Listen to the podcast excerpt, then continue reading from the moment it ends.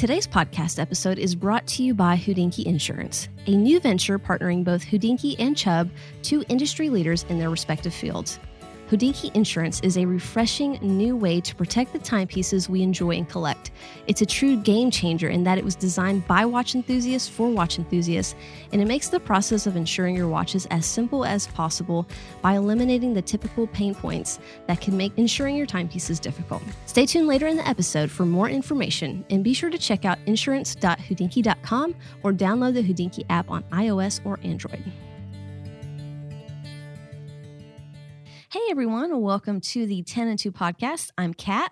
And I'm Catlin. And we're here every week talking watches, photography, adventure, and exploring the world of horology. How are you? I am, well, first of all, I'm super excited about today's episode. But before we get into all that, I'm doing pretty well. How are you doing? I'm doing great. Just sold my house today. So I know. I'm very happy I'm right so now. excited.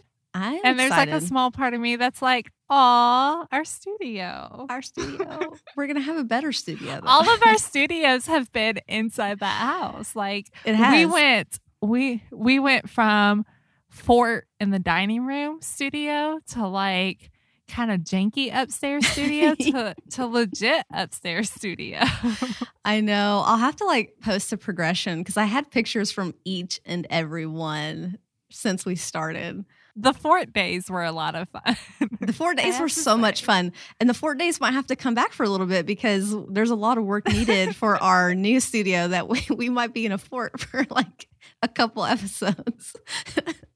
Just hanging out in one of Kat's closets, Yeah. recording. yeah, pretty much. Two years into the podcast, and we've downgraded to closet recording at all times.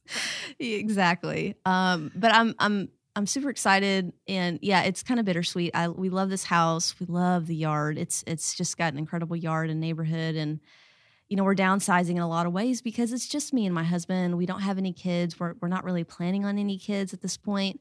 So we just we don't need the amount of rooms that this house has, and that's a lot. But it, it is sad, sad to see it go because we we do love it. But we're getting a brand new home that's a little bit smaller, and um, hoping to spend more time traveling and, and doing other things instead of kind of keeping up with the house, and we don't have such a big responsibility. But um, or once we can travel, I guess. Knock on wood that that may happen at the end of this year, and Oh, hopefully, man, definitely next year we're going somewhere. I don't, you know, I, I told Jonathan, like, you know, we have these international plans. You know, we want to go to the UK and Scotland. If that doesn't happen, we're we're doing a big road trip. Like, we're just gonna just take off and, and go on a road trip around the US. So I don't, nice. yeah, we got to do something. But yeah, we'll see. We'll see what happens. Maybe we'll still get to go across the pond. Uh, maybe. Hopefully. We'll see. I'm starting to get skeptical. I started out I 2021 with like I was like, "Oh, yes, this is this is it's going to happen." And we're only so we're recording this what's today? The 16th, something like Seventeenth. I think. Yeah, And I'm Oh, oh yeah, it is the 17th. And I'm already like, "Oh, whatever. 2022 is to be I have noticed a change in your tone of voice because you were so optimistic. No. And Oh, I, I, I even told Jonathan, I was like, hmm, Catlin is like starting to be like, nope, we're not going. Negative Nancy. Uh it's fine. I think because I don't I don't want to let my heart up. I know. I'm the same Like, way. I'm the same It's way. the sadness of it. So there's so many reasons we want to go and uh I don't want to I don't want to get my hopes up, I guess. yeah, Try and be a realistic and an optimist at the same time. that's so we'll tough. It's January. We're just going to let it go cuz we're not even going to start planning this until like late summer if really at all. So, yeah. see. Like we're good. We'll see. Plenty of time. Cross our fingers. But before we get into today's episode, Kat, what's on your wrist today? I am wearing my Omega Seamaster white dialed, and I wore it because we're going to talk about some Omegas on the show today. But I've also just like literally worn this all weekend. It's been really cold here, and I have it on the Bark and Jack NATO strap, and it's just it. I'm not like the biggest fan of NATOs in general, but they are so nice like in the winter. And I guess you could say the same thing about leather straps, but even I think even more so than leather straps, like the NATOs are just the nylon is super warm. You know, you can sometimes put on a leather strap and it's still cold. Um, so it's just it's nice and comfy. And I've been wearing basically sweaters and hoodies all weekend, so it just kind of fit the bill. I did get my new Datejust, and, and I should be wearing that. I don't know why I'm stupidly not, but um, we were just kind of out and about. We because like, it's ten o'clock at night, so Yeah. we're not too worried about it. yeah. Uh, we did a little bit of hiking, and and I just felt like, eh, I'll just put on the the Seamaster. nice. And you know, somebody texted me or What? DM'd me a photo of toilet paper, like the lines in the toilet paper and my Seamaster. And I don't remember who this was, but I don't like you very much because now that is all I can freaking see in my dial. no, Yes. no, somebody. It must be. I bet we could go to. So on Saturdays we post a quick wrist shot on our Instagram page, and I Uh-huh. bet because I remember somebody posting something Hmm. saying, "Oh, it's the toilet paper Seamaster," and I bet it's that guy. So Ugh. whoever you are, sir, no, it's He ruined not. it. Don't. He's no, ruining it. he didn't ruin. Don't, don't let him steal your joy cat. Oh, what are you wearing today? um. Well, we are talking about some Omega stuff, specifically some space stuff. So I feel obligated Yeah, to wear my moon watch today. Yeah. So Yeah, too. very excited. I have it on bracelet. I haven't worn it on bracelet um often lately. Mhm. I've I've uh, have really been living for for leather straps. This time of year I, I really enjoy leather straps. So um but yeah, I have it on bracelet and I'm super super excited. Well, for those listeners that that may be new to the show, your Speedmaster is not like most Speedmasters because No. it's kind of special. It is. I love it, first of all. But um, yeah, so if you're not familiar, if you're not familiar with it, um, so I have um, a model of Speedmaster Professional that has the moon phase at the 12 o'clock. So I know Omega has the current uh, Speedmaster with the moon phase, but it's not considered the professional label. It's larger and the moon phase is at six o'clock. So mine is like a, a mid 2000s variant uh, with the moon phase and the date wheel at 12 o'clock. It's still considered a Speedmaster professional. It's still considered flight qualified, which Yeah. for me was really important, but I just wanted something a little bit different. Yeah. And I love the symmetry of like the four subdial layout. It, it's so symmetrical and it has a sapphire crystal plus the exhibition case back, which is stunning. yeah. I really love that. I love that it's still the flight qualified speedy. Mm-hmm. Um, but it's just it's something a little extra without, you know, we're going to talk about some of the Snoopy editions. It, it's not it- it's not the Snoopy. It's not a limited. It's just another version that you can get that's again just a little different and I you know, as much as I love Speedmasters, I think that for me they're a little they're a little boring and plain, just like I think of the sub, which I have so much admiration for. I, I think that they are kind of meant to be that way.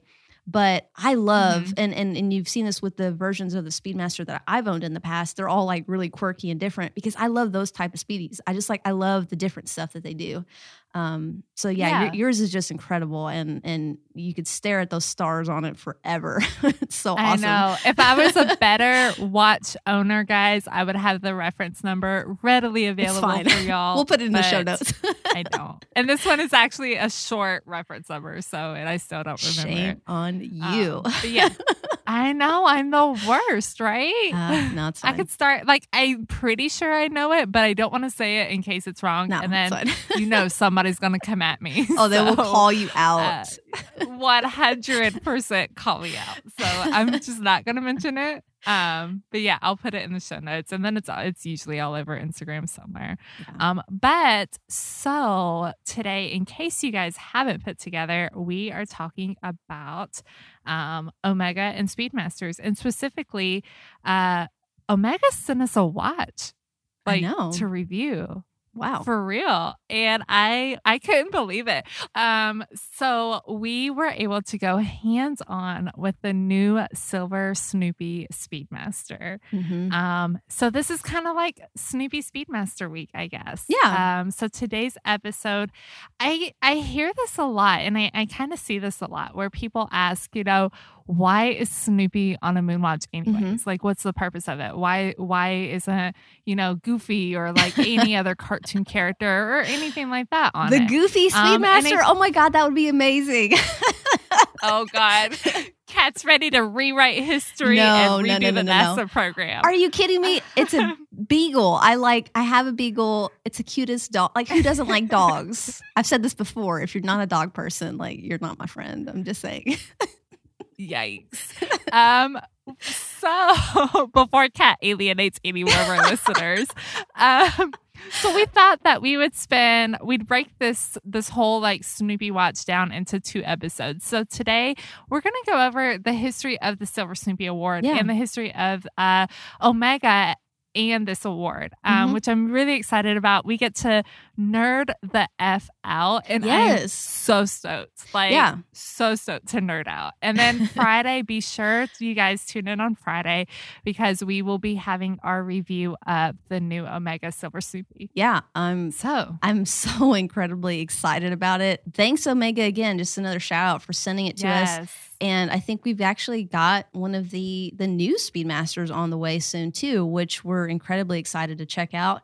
And you know, I had just mentioned that I kind of always thought the Speedmaster was boring, but the new upgrades, like, I'm really excited to see this one because maybe this is a speedy for me. I've been I've been waiting for the right Speedmaster, so we'll we'll see, we'll see. I'm not I'm not making any promises, I- but so I'm excited to check it out. I forget I forget who said it, but somebody sent me a DM saying something along the lines of I needed to set you straight because of your comments last time about What'd I you not liking Speedmasters or the Moonwatch or something like that. oh, And I was like, you know, maybe maybe she's changed. You know, we we've said this before. Like, don't hold us to what we say. yeah, we change our minds, guys. Yeah, that is completely true. Look, I. I have a freaking. Picture of a Speedmaster hanging in my wall that I've had for like the last couple years. I am I'm I'm a Speedmaster fan. I'm not a chronograph fan, but I do love the Speedmaster. And um, if there's going to be a chronograph in my collection, you bet it's going to be a Speedy for sure. I just uh, have to wait for the right one. You know, The right one. the right one. Exactly. But we're going to talk about a lot today, so I'm really excited. Yes. Before we before we dive into like Omega's history with Mhm. um, NASA and with Snoopy, so why don't we just kind of break down what the Silver Snoopy Award is and like how this whole thing came to be? Absolutely. So, the Snoopy Award, which a couple people might not know this, but it's actually not given to the actual astronauts, it's given from the astronauts to the NASA employees and the contractors for outstanding achievements related to human flight safety or for mission success. So, basically, you did something special in the mission or for the mission, whether it was during or before, and they give you this award. I actually like I really love that because I think that we as a society like we tend to idolize and celebrate the astronauts, which granted Right. they uh, it's totally well deserved. They're out there like doing crazy things, but I think a lot of times we forget the little guys that are here working their asses off to make sure that the missions go on safely and you know nothing terribly happens and they've been planning these things out for months and been working hard at it and all these engineers that are part of it so i think it's so nice that that nasa does you know does this award to recognize those people it's just very sweet to me and you know another thing is like it's less than like 1% i read that you know the of the aerospace program that actually receives it which I started thinking about it. I was like, well, this makes sense because there's not been a ton of missions, especially in the last few years. So I guess the the low numbers does kind of correlate to that. But this the award is a, a sterling silver Snoopy lapel pin that has actually flown into space on a space shuttle mission. And so the recipient will get that. They will also get a certificate of appreciation and a commendation letter that was signed by the astronaut, which is really sweet Aw. this award is is not i wouldn't say it's easy to get i was reading through some of the criteria and i'll go over just a couple of the things i won't i won't list out all the details but you've got to significantly contribute beyond your normal work you know requirements you've got to do something special essentially or you've got to contribute to one of the more like major cost savings or cost avoidances during the mission um, some of the other things are like assisting with operational improvement that increases the efficiency or performance of the mission again. Uh, reasons you wouldn't be able to get the award can't be a part time employee. Sorry, part timers. and some upper management cannot get the award as well.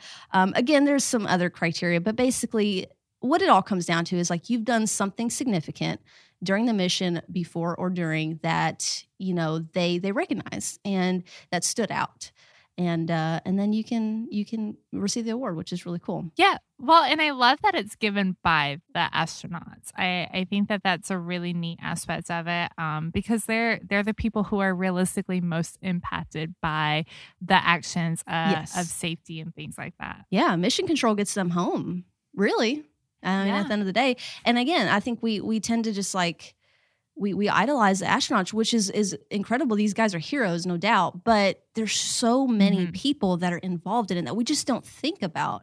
I know I certainly don't. So I, again, it's just it is really nice to see them do something special like this. But that being said, let's talk about like how the collaboration started with the Apollo missions and Snoopy. Yeah, so everything basically started with Apollo 1 when it comes down to uh, why the Silver Snoopy Award was created. So Apollo 1 was supposed to be the first undertaking in the whole process of landing on the moon. The goal was never like for Apollo 1 to land on the moon. Mm-hmm. In fact, their mission was to actually do low orbital testing of the Apollo command and okay. service module. Um, and so then eventually it was it was all little steps to lead to um, the Apollo 11 mission where we we landed on the moon for the first time. Unfortunately, so the the flight was originally scheduled on February 21st of 1967 and unfortunately it never made it there. Um, actually about a month earlier on January 27th, there was a launch rehearsal at Kennedy Space Center and a fire broke out in the cabin which killed all three astronauts you know after mm-hmm. after an investigation and whatnot it was determined that you know it's an electrical fire but it spread really rapidly because you had all yeah. the highly combustible nylon material plus you had high pressure and you had a pure oxygen atmosphere in the cabin and, and it was a very unfortunate circumstance because the crew they couldn't escape out of out of the uh, the cabin. Yeah. The door, the hatch on the door could not physically be open because of all of the pressure on the inside of it.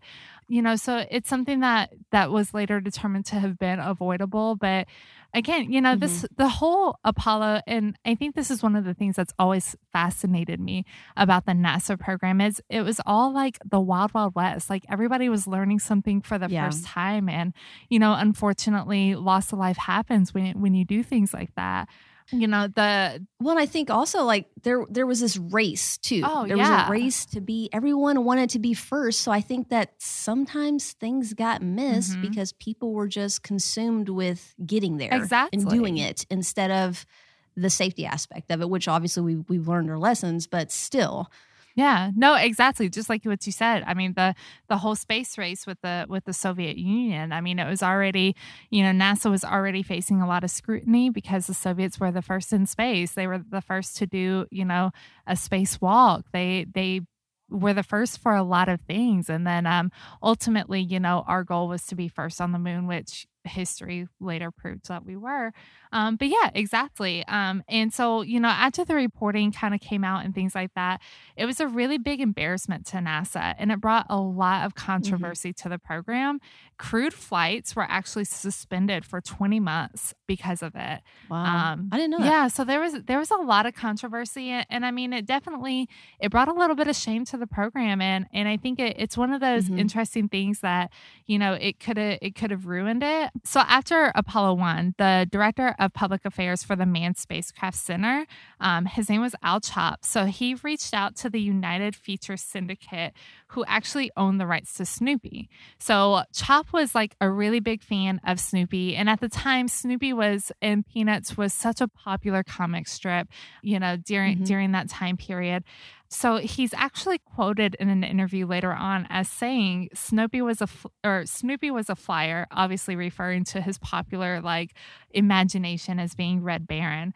So he he follows it up by saying uh, there's no reason he couldn't become an astronaut too, because originally mm-hmm. they were turned down. They weren't given the rights to Snoopy as a character. So, not wanting to miss that opportunity to be able to send Snoopy to space, eventually they were granted, NASA was granted the rights to use Snoopy. And Schulz, who is the creator of Peanuts, he is the one who actually designed the Silver Snoopy Award. So, his original sketch yeah. was Snoopy in a cute little spacesuit. He's got his little helmet on and a scarf, and he's carrying a little, a little gearbox, which I find so adorable and that became uh, the Silver Snoopy Award. Yeah, so freaking cute. I so know, cute. I know, and I, I just kind of, I mean, Snoop, like, yeah, it's cute and adorable. It is. It's cute and adorable. We're bringing back cute and adorable for this episode, y'all. but yeah, so I mean, I just I find it to be such a fascinating story of how like yeah. I mean, obviously you you go from this tragedy and you're trying to inspire, right? Like you're trying to bring you're trying mm-hmm. to bring mm-hmm. a little bit of joy back to the program. And also, you, you know, a big issue at the time was that you had departments who weren't close to the actual astronauts and the actual like the program in and of itself. They were all doing their separate things, mm-hmm. but there was mm-hmm. a huge lack of communication and things like that.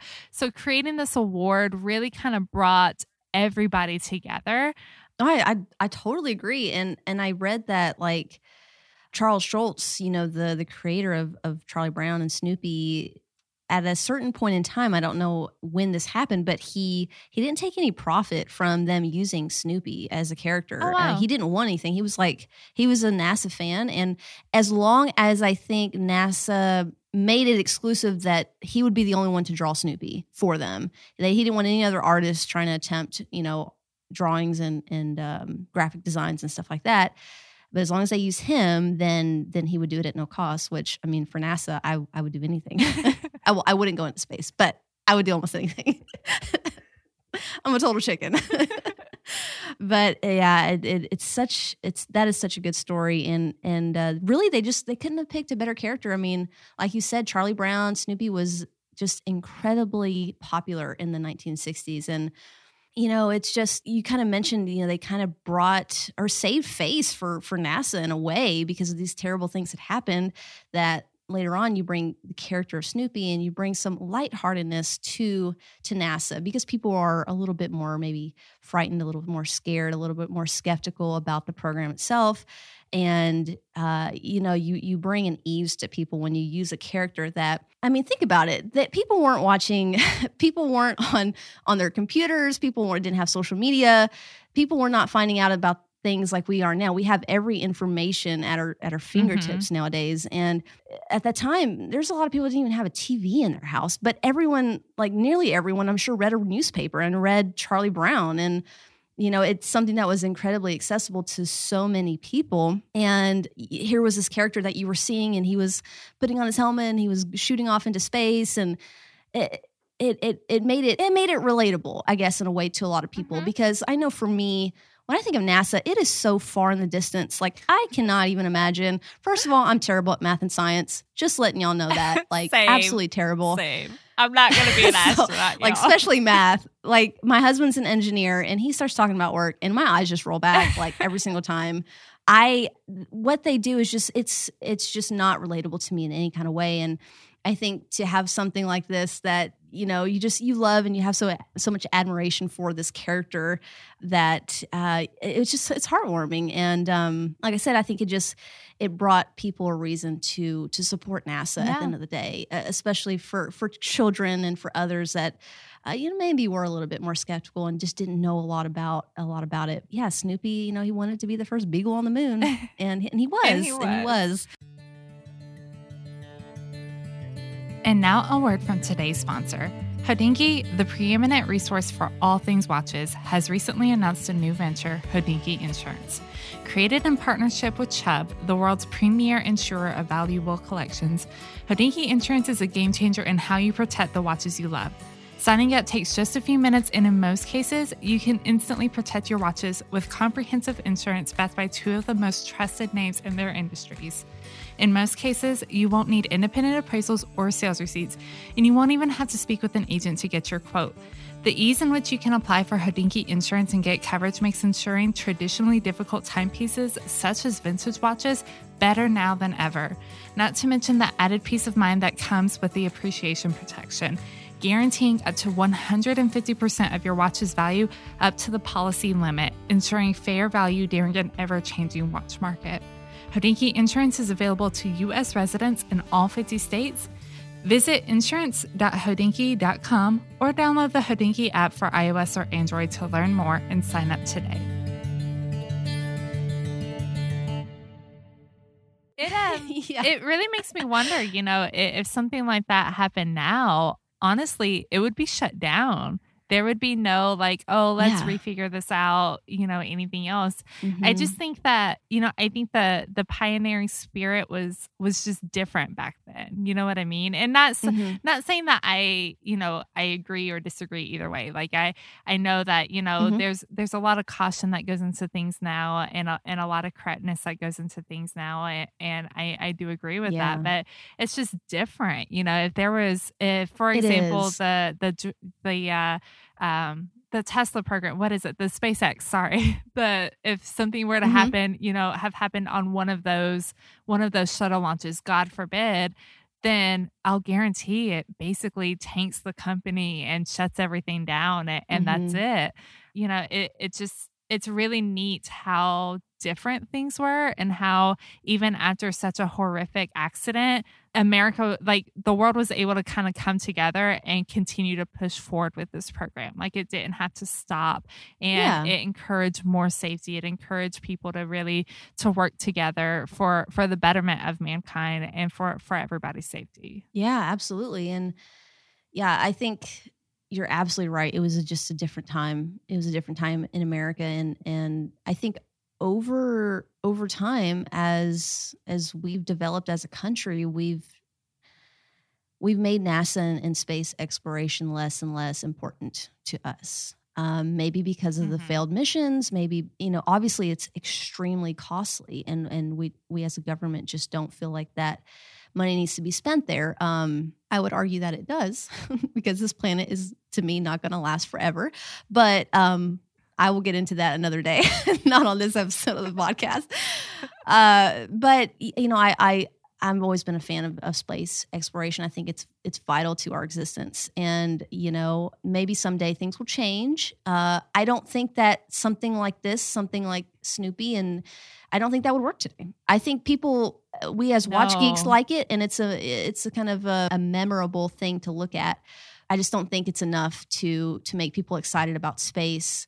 I mean, there's a lot of people that didn't even care about the test, you know, the SpaceX launch. I mean, they're just like whatever. yeah I think we're just like kind of in a society now that everything we've done so much, it's just like whatever.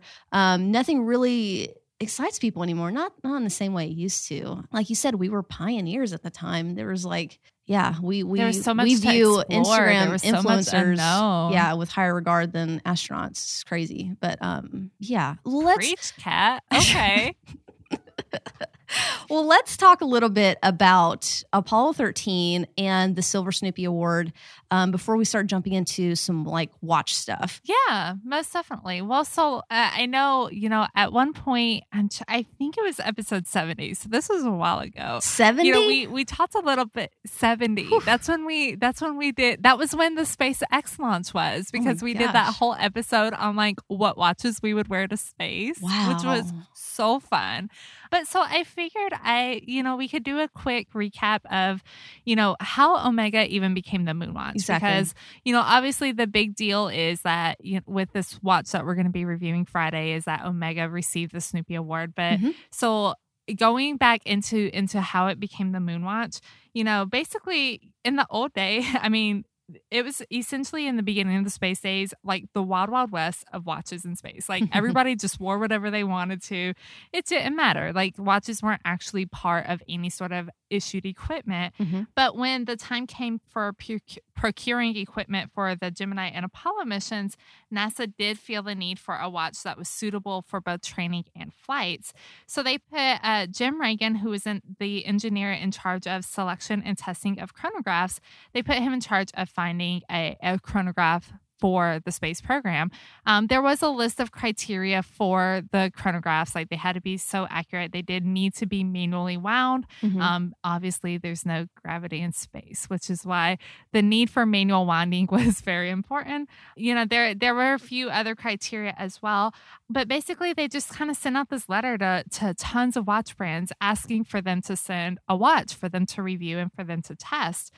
Only four brands wound up responding. So you had Longines who sent in the 235T, which was actually a Valjoux 72 powered movement. Mhm. Uh, Rolex sent in the 6238 chronograph, also a Valjoux 72 movement. Omega, we all know at this point, sent in the Speedmaster with a 321 caliber. And Hamilton, bless their little hearts, Hamilton sent a pocket watch. And so Never that stood was ruled out. bless their little hearts. Poor Hamilton. I'm sure whoever was in charge at Hamilton later on was like, what the heck Aw, happened? How did we you. miss this we, we love you, opportunity? Hamilton. do love you, Hamilton. So, so it came down to these three watches, right? And so, um, Jim Ragan put these three watches through eleven of the the craziest, craziest tests, y'all. yeah. Um, so these tests were high temperature, low temperature, pressure, humidity, oxygen, shock, acceleration, decompression, high pressure, vibration, and acoustic noise. I hope you guys weren't actually. I think it would be down. an uh-huh. amazingly cool job to be the person that tests the watches for this stuff. who just gets to like beat stuff Right? up. Right? Wouldn't that like, be so that fun? would actually be a really cool job.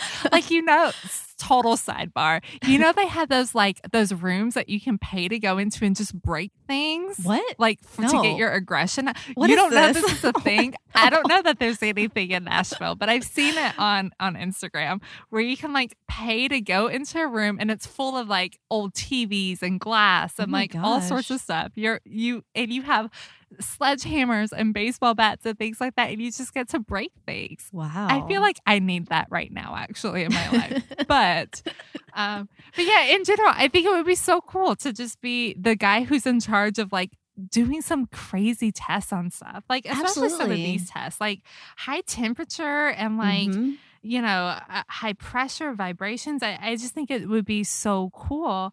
So, out of the three watches that were left, the Rolex 6238 failed its humidity test by completely stopping the movement and then also failed the high temperature test. If I remember correctly, it failed high temperature because the hands melted, but I Dang. that could be I could be wrong.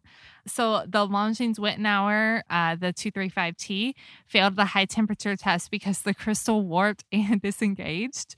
So the Speedmaster was the only watch that was ever able to pass all the tests. So, you know, to me, I think that this is a big deal because it, it's easy. And we just talked about like ambassadors and things like that, you know, Mhm. last week. And I think it's easy to just assume that a brand pays for sponsoring something, right? Mhm. But like, this isn't that case. Like, Omega earned it. You Yeah, know what I mean? And I, I think that they get a lot. They get a lot of shit for it, you know, for for milking the whole Moonwatch thing, whatever. But but they deserve that right to. Yeah. Yeah, I mean, I genuinely believe that, and, and you guys can come at me all you want, but it's not a paid tennis endorsement. It's not a paid golf endorsement. It's not anything like that. You know, the brand didn't didn't you know pay for it. They just submitted a watch to be tested. They didn't Yeah. even know anything about it. the ultimate the ultimate tool watch in my mind. I mean, yeah, it's, incredible. Exactly. Yeah. So I mean, uh, uh, on June first of 1965, the Speedmaster 105.003 was officially flight qualified. So again, I just really love that story. So you know, aside from it becoming the Moonwatch, obviously at some point Omega had to win. Or had to receive the Silver Snoopy Award, right? Because Yeah. obviously there are these limited edition watches. Um, and that really comes to Apollo 13. So, First of all, like if you don't know what we're talking about, uh, there's a movie from the 90s. I always reference people to like look at this to Yeah. like really see why it mattered so much. Oh my gosh, So who hasn't seen the watched movie Apollo, Apollo- 13? Oof, you need to get Girl, on that. I mm. s- I hear it all the time. Really? people- also, it makes me feel old when people are like, I haven't seen it, who are clearly way younger than I am. I'm like, oh. I feel like we But even yes, watched there are people school. who haven't seen it. I'm pretty sure we did. Probably, it sounds That's right. that's Tennessee learning for you. you know, education. We watch movies.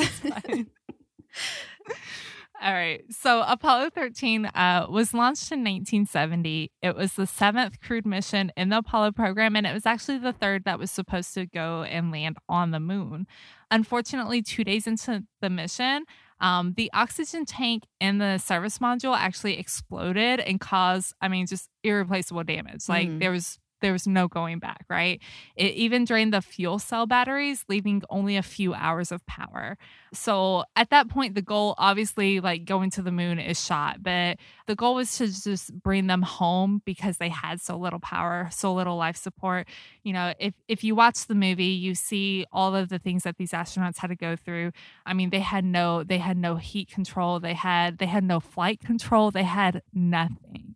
Absolutely nothing. Barely had communications yeah. you know, I just find the story fascinating in general because to me it's kind of the epitome of like the the human will to live. And again, you have uh, you have everybody at ground control working together to try and come up with solutions just so that these guys can have oxygen.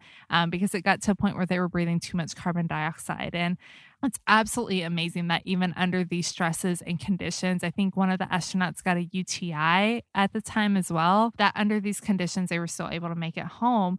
So they wound up using, using the sun as their guidance. They wound up like slingshotting the moon using just a, a very small uh, engine burn uh, and just kind of using the, the moon's gravity to, Yeah. to slingshot them back home.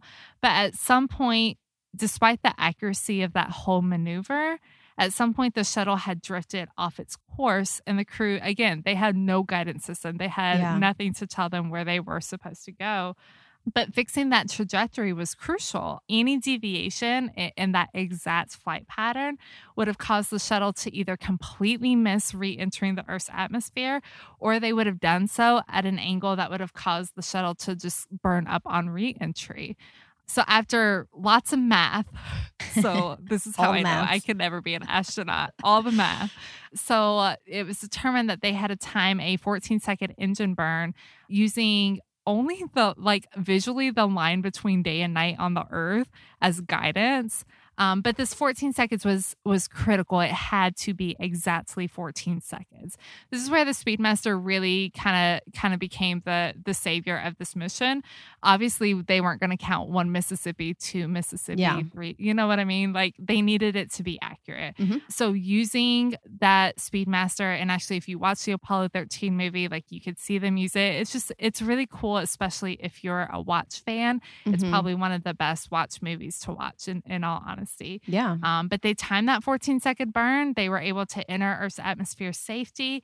And the Speedmaster, uh, it wasn't Omega who was awarded the the Silver Snoopy Award. It was the Speedmaster. Like they literally awarded it to the equipment that saved their lives. So yeah. you know, it. I just find it to be such a fascinating story. And again, you know, for for everybody who wants to say, oh, another another limited edition, they kind of have the right to do it. In my Absolutely. opinion, Yeah. you know, it's not just a golf watch or something like that. Like it has it has a history to it, and they kind of earn it. Um, but speaking of limited editions, so Yeah. let's talk a little bit about the watches that have come from this. Absolutely, which are it's exciting because you know, I was looking through these earlier and trying to pick a favorite and it's so freaking hard. But let's start let's start with the first one. So this was the um the Omega Speedmaster Snoopy Award, the 3578.51. If that doesn't make any sense to you, click the link in our in our description and you you'll go right to it. This one came out in 2003 celebrating 33 years since the first Snoopy Award in 1970. It had the Omega Caliber 1861 inside. It had a Hesalite glass or crystal, 42 millimeters. This one had it aesthetically, it looks like a normal Speedmaster, but it has Snoopy on the nine o'clock subdial with it says eyes on the stars, little patch to it. And then Snoopy is also on the case back, just like he looks on the Snoopy Award. It's the same, same character, same drawing. And um, this one, believe it or not, this one was priced at $4,200 crazy Man. crazy i mean it was 2003 Oh so i mean you kind of have to take that into effect uh, there was it was limited to 5441 pieces which is kind of a reference to the uh, the minutes and seconds um, that the apollo 13 mission was which was 142 hours, 54 minutes, and 41 seconds. So I like how Omega, you know, and, and I think it's kind of cool. That's when you- actually cool. I didn't Yeah. know that. oh, step. I have I no want patent All right. something about a Speedmaster. How about that? uh, so this is yeah, this one came out in 2003. Again, aesthetically, it, it on the front of it, you, it looks like a Speedmaster Professional, but you got that nine o'clock really bright blue subdial that has Snoopy in it. So it's the more if you're looking for a Snoopy. You know, Speedy that is a little bit more subtle, a little bit less standoutish. This is the one for you. It also comes on the bracelet and so it's it's not something that most people would immediately recognize they'd have to kind of like really get up on your wrist that's a good and bad thing because while i do like it i want all the snoopy i can get also so let's let's talk about the next one which was in 2015 and it's got like freaking 20 numbers in the reference number here so i'm not even going to say it um, there's a big But I think change this is the Snoopy watch that before before this newest Snoopy watch, this was the Snoopy watch of all Snoopy watches, right? Like there's only there had only been the two at the time. exactly This is the one that I think most people are familiar with. Yeah, for sure. This is super popular. Obviously, you know, I really wasn't into watches in 2013 or 2003. I definitely was into watches at 2015. Like I was starting to get into watches. So this watch, this Snoopy edition really stood out for me. And I know it definitely stood out for you. But this was to celebrate the 45th anniversary of Apollo 13 this is a completely new designed watch. So they didn't do just the normal Speedmaster Professional look. They went completely black and white, which kind of referenced the Snoopy and Charlie Brown comic strips that were in black and white for this one. And again, Snoopy is on the nine o'clock subdial and he has a little like comic book kind of like bubble that says failure is not an option, which is a node to the I think this is a node to the Apollo 13 movie. I don't think this is actual like I, I couldn't find anything where this was like an actual like NASA reference. I think this was a reference to the movie. However, on the um I guess between the what is it, zero and 14 seconds, it says what can you do in 14 seconds? And that is uh, a nod to the actual mission itself because that was the time that it took for the astronauts to perform that that uh, mid-course correction that you you were talking about earlier. But this is uh it's just it's my favorite. I still think like it's so tough. I I have a hard time not loving this model because on the case back and and so there is a there's a silver powder that is sprinkled on each individual case back so none of them are exactly the same and then you have the Yeah. you have snoopy on top of that in silver and it's it, he is exactly like how he is on the the the pin on the um lapel Mhm. basically i i don't know why i love this so freaking much like it just it makes my soul happy when i see it like I oh. love the I love the new one. I love him flying in the air, like in the space. I love it. But this one, I don't know. This one just has my heart. It it it also has the 16 or the 1861. Sorry, that was my dyslexia kicking in there. 1861 caliber, 42 millimeters again. Now this one has sapphire instead of Hesalite. It also came on a black nylon strap. There was 1970 pieces, obviously referencing 1970. This one major price increase here $7,000, which again is like not super crazy, but 2015, like that's a pretty big price jump there. That's almost, you know, double. But, uh, and this one also sold out immediately while the first one it took Yes, quite it a did. while it took quite a while because it wasn't it wasn't like super popular you know limited edition omegas weren't like a huge thing at the time so so yeah what i know that you really like this one too and um i think this one before the new one came out was definitely both of our favorites and i still think it is my favorite. I i, I just i'm looking at a picture of it right now and i'm just i love the black and white. It's the loom of the of, of snoopy too in the dark The He's loom, I will it's just- say, has to oh, be like one of the coolest things ever it's so on this one. good i mean omegan just And I ass. love that this one actually was sold with like there was the the silver Snoopy lapel pin was Oh, I didn't know in, that. like, That's the awesome. This one, mm-hmm. yeah, it was a super cute box. Yeah. Well, I'm gonna I'm gonna let you take over for this last and final and third one that uh, just came out. What, like a month ago, maybe now. I guess it's been a I little think bit. a few months ago by now. A few I think sometime in Nov- October, November. Oh shit. Yeah. I, I'm I'm lost still. Kat doesn't know exactly what day or time it is. It's fine. It's fine. It's fine. That's that work from home life. You're not supposed to know what time or day it is. exactly. Um, but yeah, so so celebrating the oh no, it came out in October. It came out October 5th. Because I remember Omega teased it for so like on Instagram one day. So in October, Omega launched what was the 50th anniversary of the Silver Snoopy Award.